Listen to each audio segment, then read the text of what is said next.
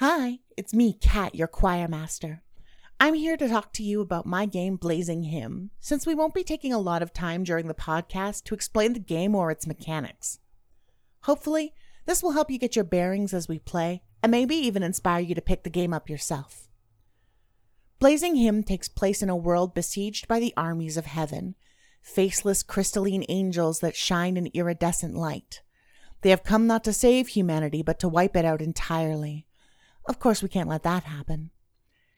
To save humanity, heretical arcanists have created the hymnal units, small mechanized battle suits powered by gain, the emotional force of music.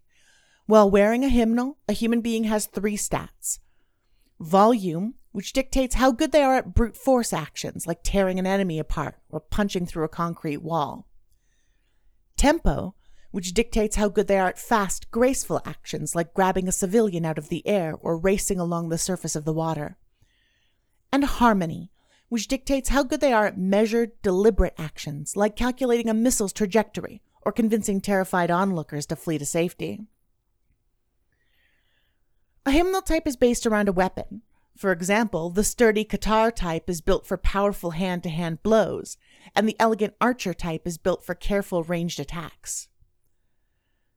A hymnal unit is powered by the singing of its wearer and the emotions they pour into their songs. The song a character chooses at the beginning of a combat will give them special powers.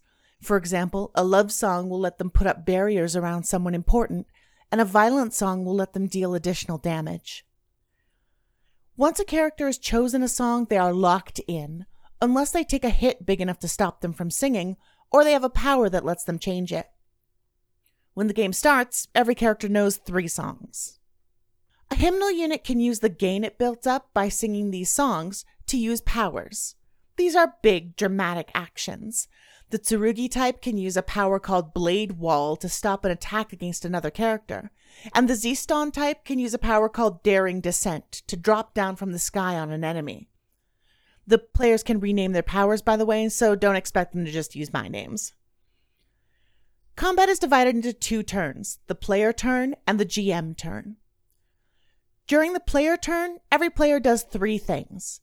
They add gain to their total, depending on the song they sing.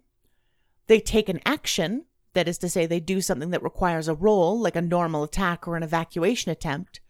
And they can move once to anywhere on the battlefield. In order to make a roll, players decide what approach they're using and pick up that many six sided dice. They roll them and let the GM know what the highest value is. Five or six is a complete success, three or four is a success with consequences, and one or two is a failure with consequences.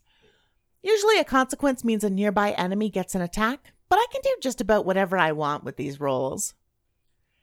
Players don't have to wait for their turn to use powers, and they can use them whenever they have the game to do so.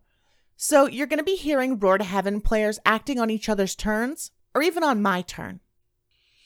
On my turn, I take actions for all the enemies on the battlefield. I also roll for drops.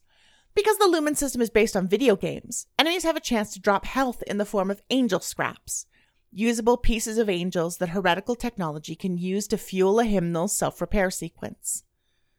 Next, I change the battle in some way. This might be introducing a new wave of enemies, or it might be introducing some other major threat that makes the players change their approach. This is my time to get mean with it. When a character has zero health or zero gain, they can spend one to get the other. So they can burn their health in order to use powers, or they can burn gain to self repair. If they hit zero health, they also get the chance to change their song. When a character has zero health and zero gain, their hymnal is deactivated, leaving them a civilian. Speaking of civilians, the angels are here to wipe them out.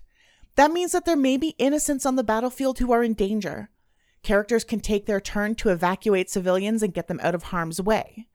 Civilians don't have abilities, and they only have one health. Which is a problem, because angels spread a neurotoxin we call condemnation. It's a thick rainbow fog like an oil slick on the air.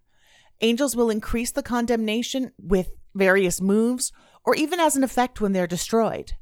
When condemnation is at 50%, everyone loses one health on the GM's turn. When condemnation is at 100%, everyone loses health whenever a roll calls for consequences. There are some abilities, like the duet power of the hopeful song, that can decrease condemnation. Roleplay is completely freeform. In Roar to Heaven, there will be two roleplay scenes per episode one that I'm in charge of, and one that one of my players is in charge of. We don't use roles or mechanics in these, we just tell a story. And that's how Blazing Hymn works. If you're excited to give the game a try, there's a link in the show notes. And of course, if you're excited to hear it in action, stay tuned for Roar to Heaven. Bye.